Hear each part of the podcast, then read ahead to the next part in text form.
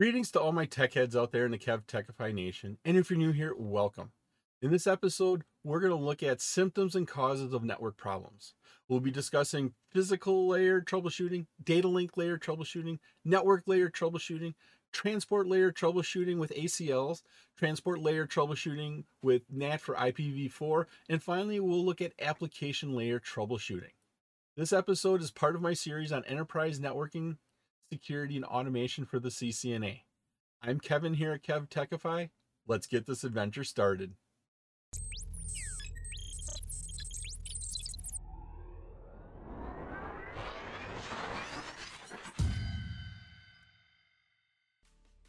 We're going to look at the layered approach to troubleshooting.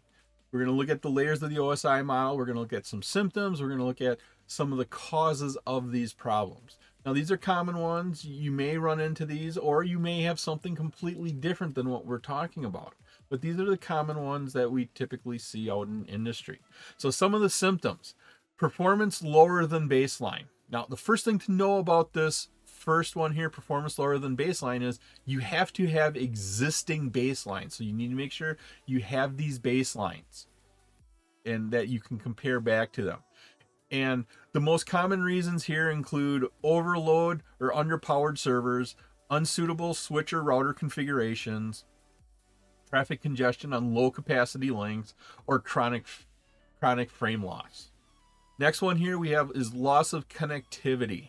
Loss of connectivity could be due to a failed or disconnected cable. We can verify it by doing ping. If you can't ping across it, it doesn't work. You have two routers, and if you try to ping across it, you don't have connectivity. Could be your cabling.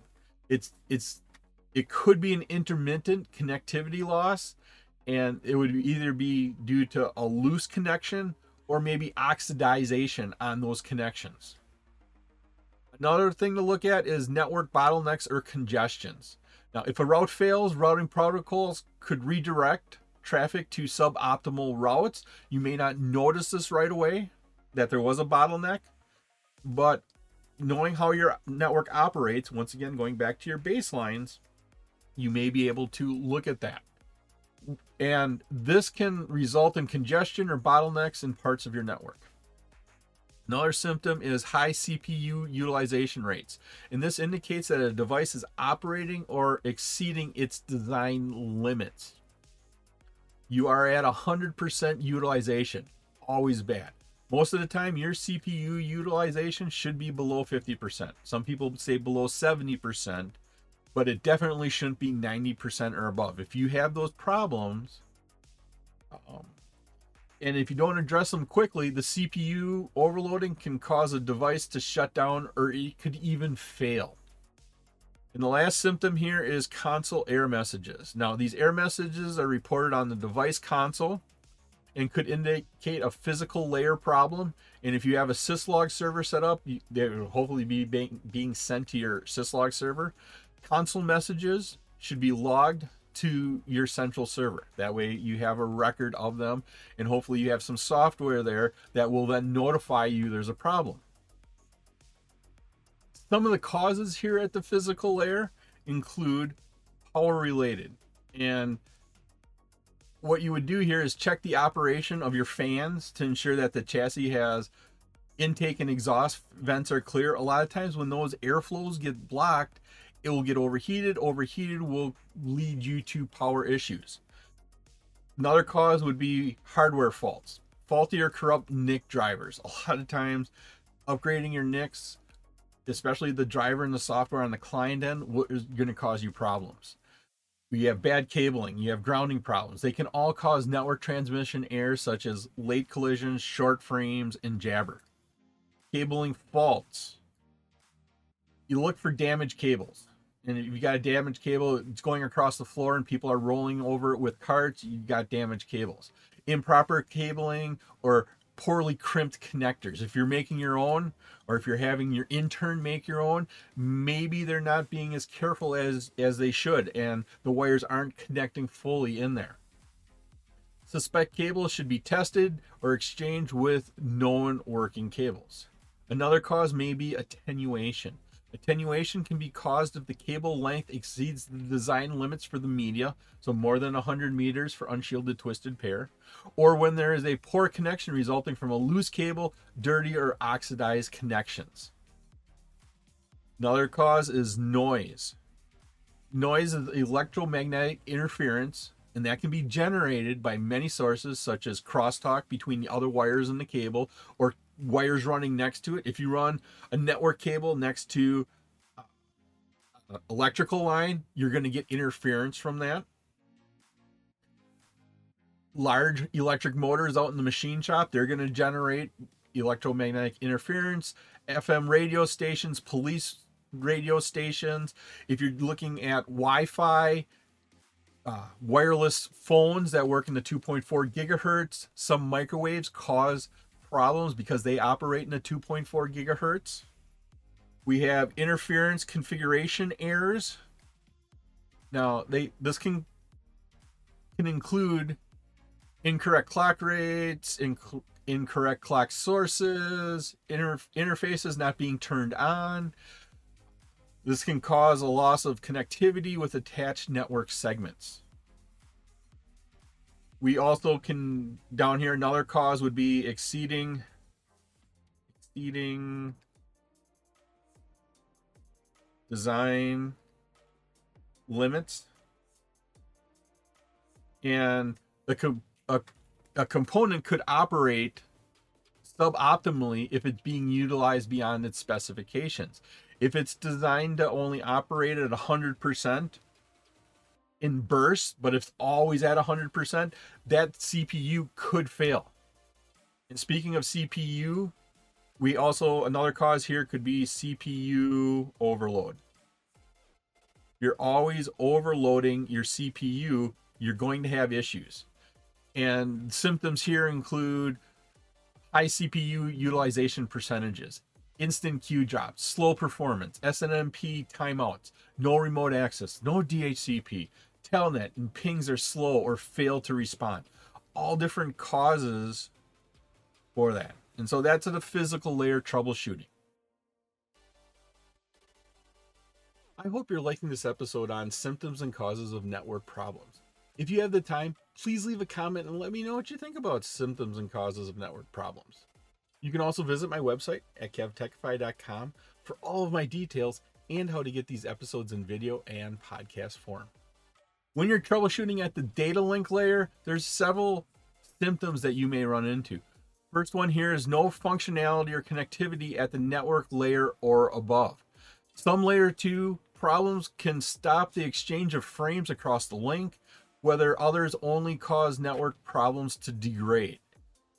Network operating below baseline performance levels, frames frames can take a suboptimal path to their destination, but still arrive, causing the network to experience unexpected high bandwidth usage on these links because they arrived in not the best path. An extended or continuous ping can help reveal if the frames are being dropped. So you do an extended ping where it doesn't stop at four or five pings, but it continues to go on. You can see if your pings are dropping. We also have excessive broadcasts. Now, operating systems use broadcasts and multicasts extensively. Think of the D H C P process. Generally, excessive broadcasts are the result of poorly programmed or configured applications, a large layer two broadcast domain, or underlying networking problems. If you're using specialized software that is not widely available, that was custom written for you, maybe has a small small audience, they could be poorly written. And because it was poorly written, you could have excessive broadcasts because of that, depending upon the technologies and how it was written.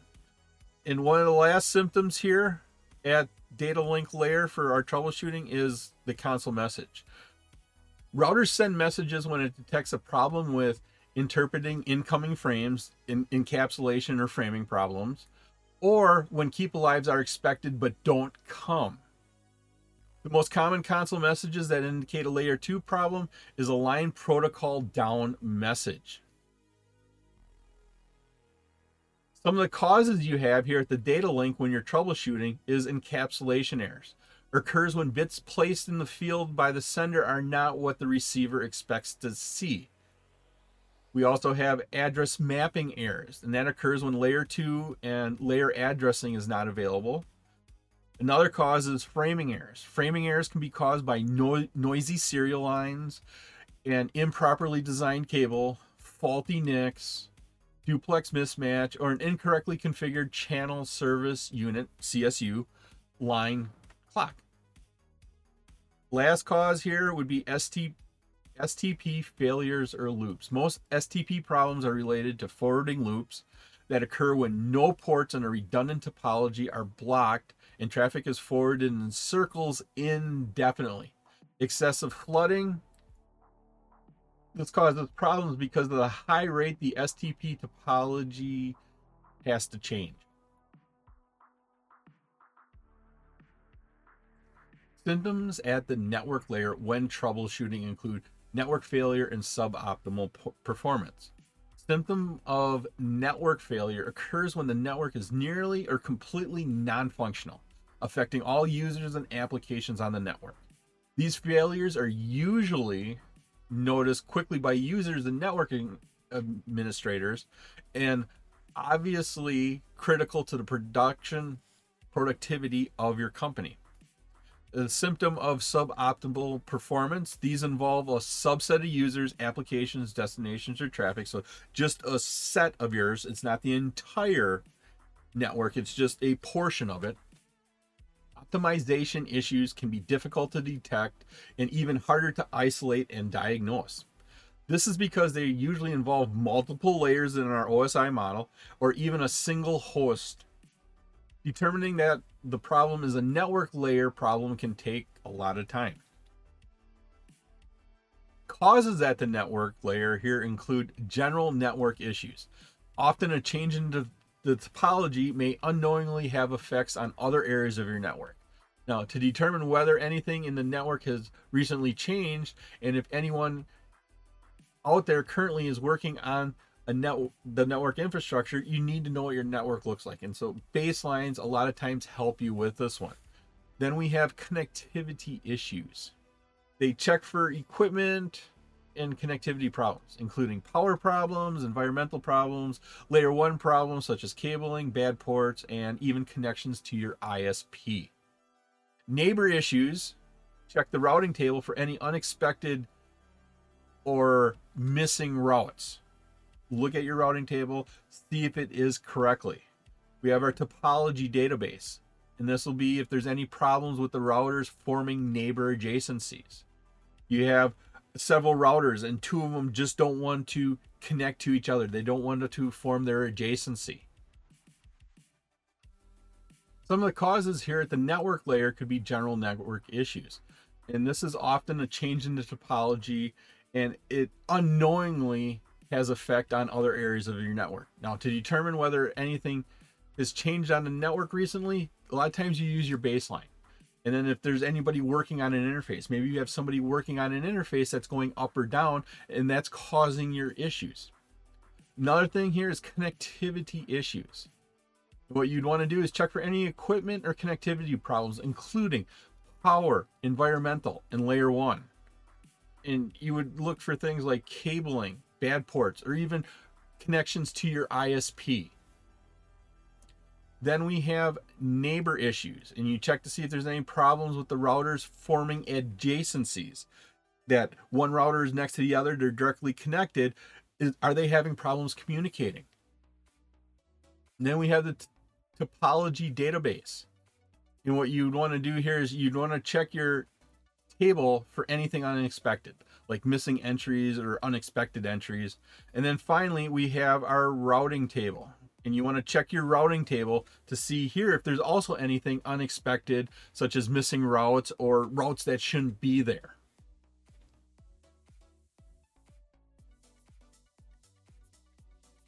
When you're troubleshooting at the transport layer, one of the things you should look at is your access control list. Now, some common misconceptions Misconfigurations for access control list here is the selection of traffic flow. Selection of traffic flow is often the interface and the direction, making sure that you have those set up. Another one is order of A C L entries. Your access control list should go from specific to generalized. The, the more specific is at the beginning, generalized at the end. Remember that you have the implicit deny any or deny all at the end. When you are using your I P version for addresses, make sure you're using a wildcard, not the subnet mask. Subnet mask and wildcards are basically the opposites of each other. Ones are zeros and zeros are ones. So make sure you're using the wildcard, which is usually zeros followed by one. So like zero zero zero dot two fifty-five would be a wildcard mask. We have our selection of transport layer protocols, and it's important that only the correct transport layer protocols be specified in your access control entries in your access control list. Source and destination ports, ensuring that the correct inbound and outbound ports are specified. Use of the established keyword. The established keyword applied incorrectly can provide unexpected results here. And the last one here is uncommon protocols. Misconfigured access control lists often cause problems for protocols other than T C P and U D P.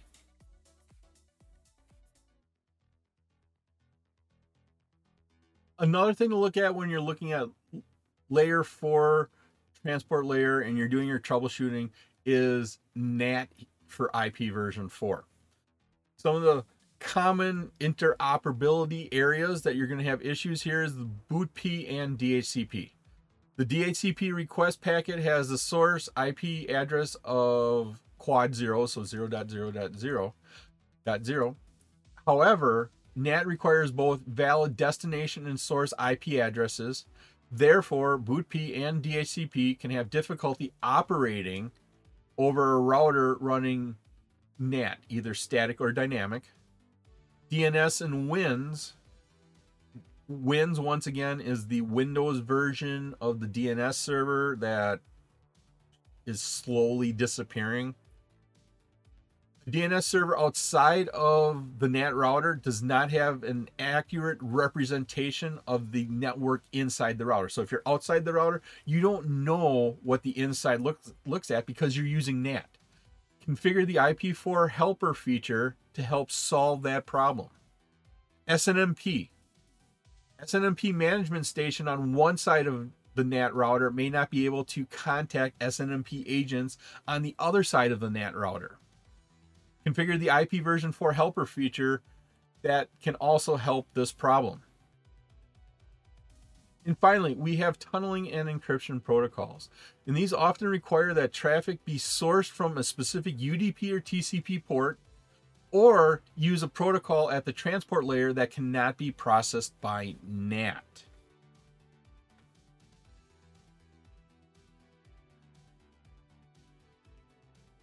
And finally, we have troubleshooting at the application layer. Now, depending upon what application you're trying to use, you're going to need to take different approaches to this. Here's a list of some common application layer, and this is T C P I I P application layer, so layer five, six, and seven, session, presentation, application on the O S I model. And we can see in here, these are the protocols we use quite a bit. We have H T T P and H T T P S. We get, we have our telnet and S S H should be listed in here. We have F T P, T F T P, secure F T P. We have S M T P, POP, I MAP. Those are all mail. We have our simple network management protocol, network time protocols, D N S. You have to have an understanding of all those so you can go in and troubleshoot the problems. It could be any one of those. D N S could affect how mail is delivered. D N S could affect how H T T P is. I MAP could be the reason why somebody is not getting their email on their mobile device. You have to have an understanding how all these fit together and then go in and be able to troubleshoot here at the application layer. It was my pleasure to provide you with this wonderful episode on symptoms and causes of network problems. If you like this episode and you got value out of it, please click that like button, give a five-star rating, leave a comment. This all helps me bring you more great content. Please take a minute to subscribe to my channel. all of my socials and contact information are on my website, kev techify dot com. There you can find out how to get all of my episodes in video and podcast form. In the upper right is my playlist for my series on enterprise networking, security, and automation for the C C N A. Thank you so much for watching this episode of my series on enterprise networking, security, and automation for the C C N A. Once again, I'm Kevin. This is Kev Techify. I'll see you next time for another great adventure.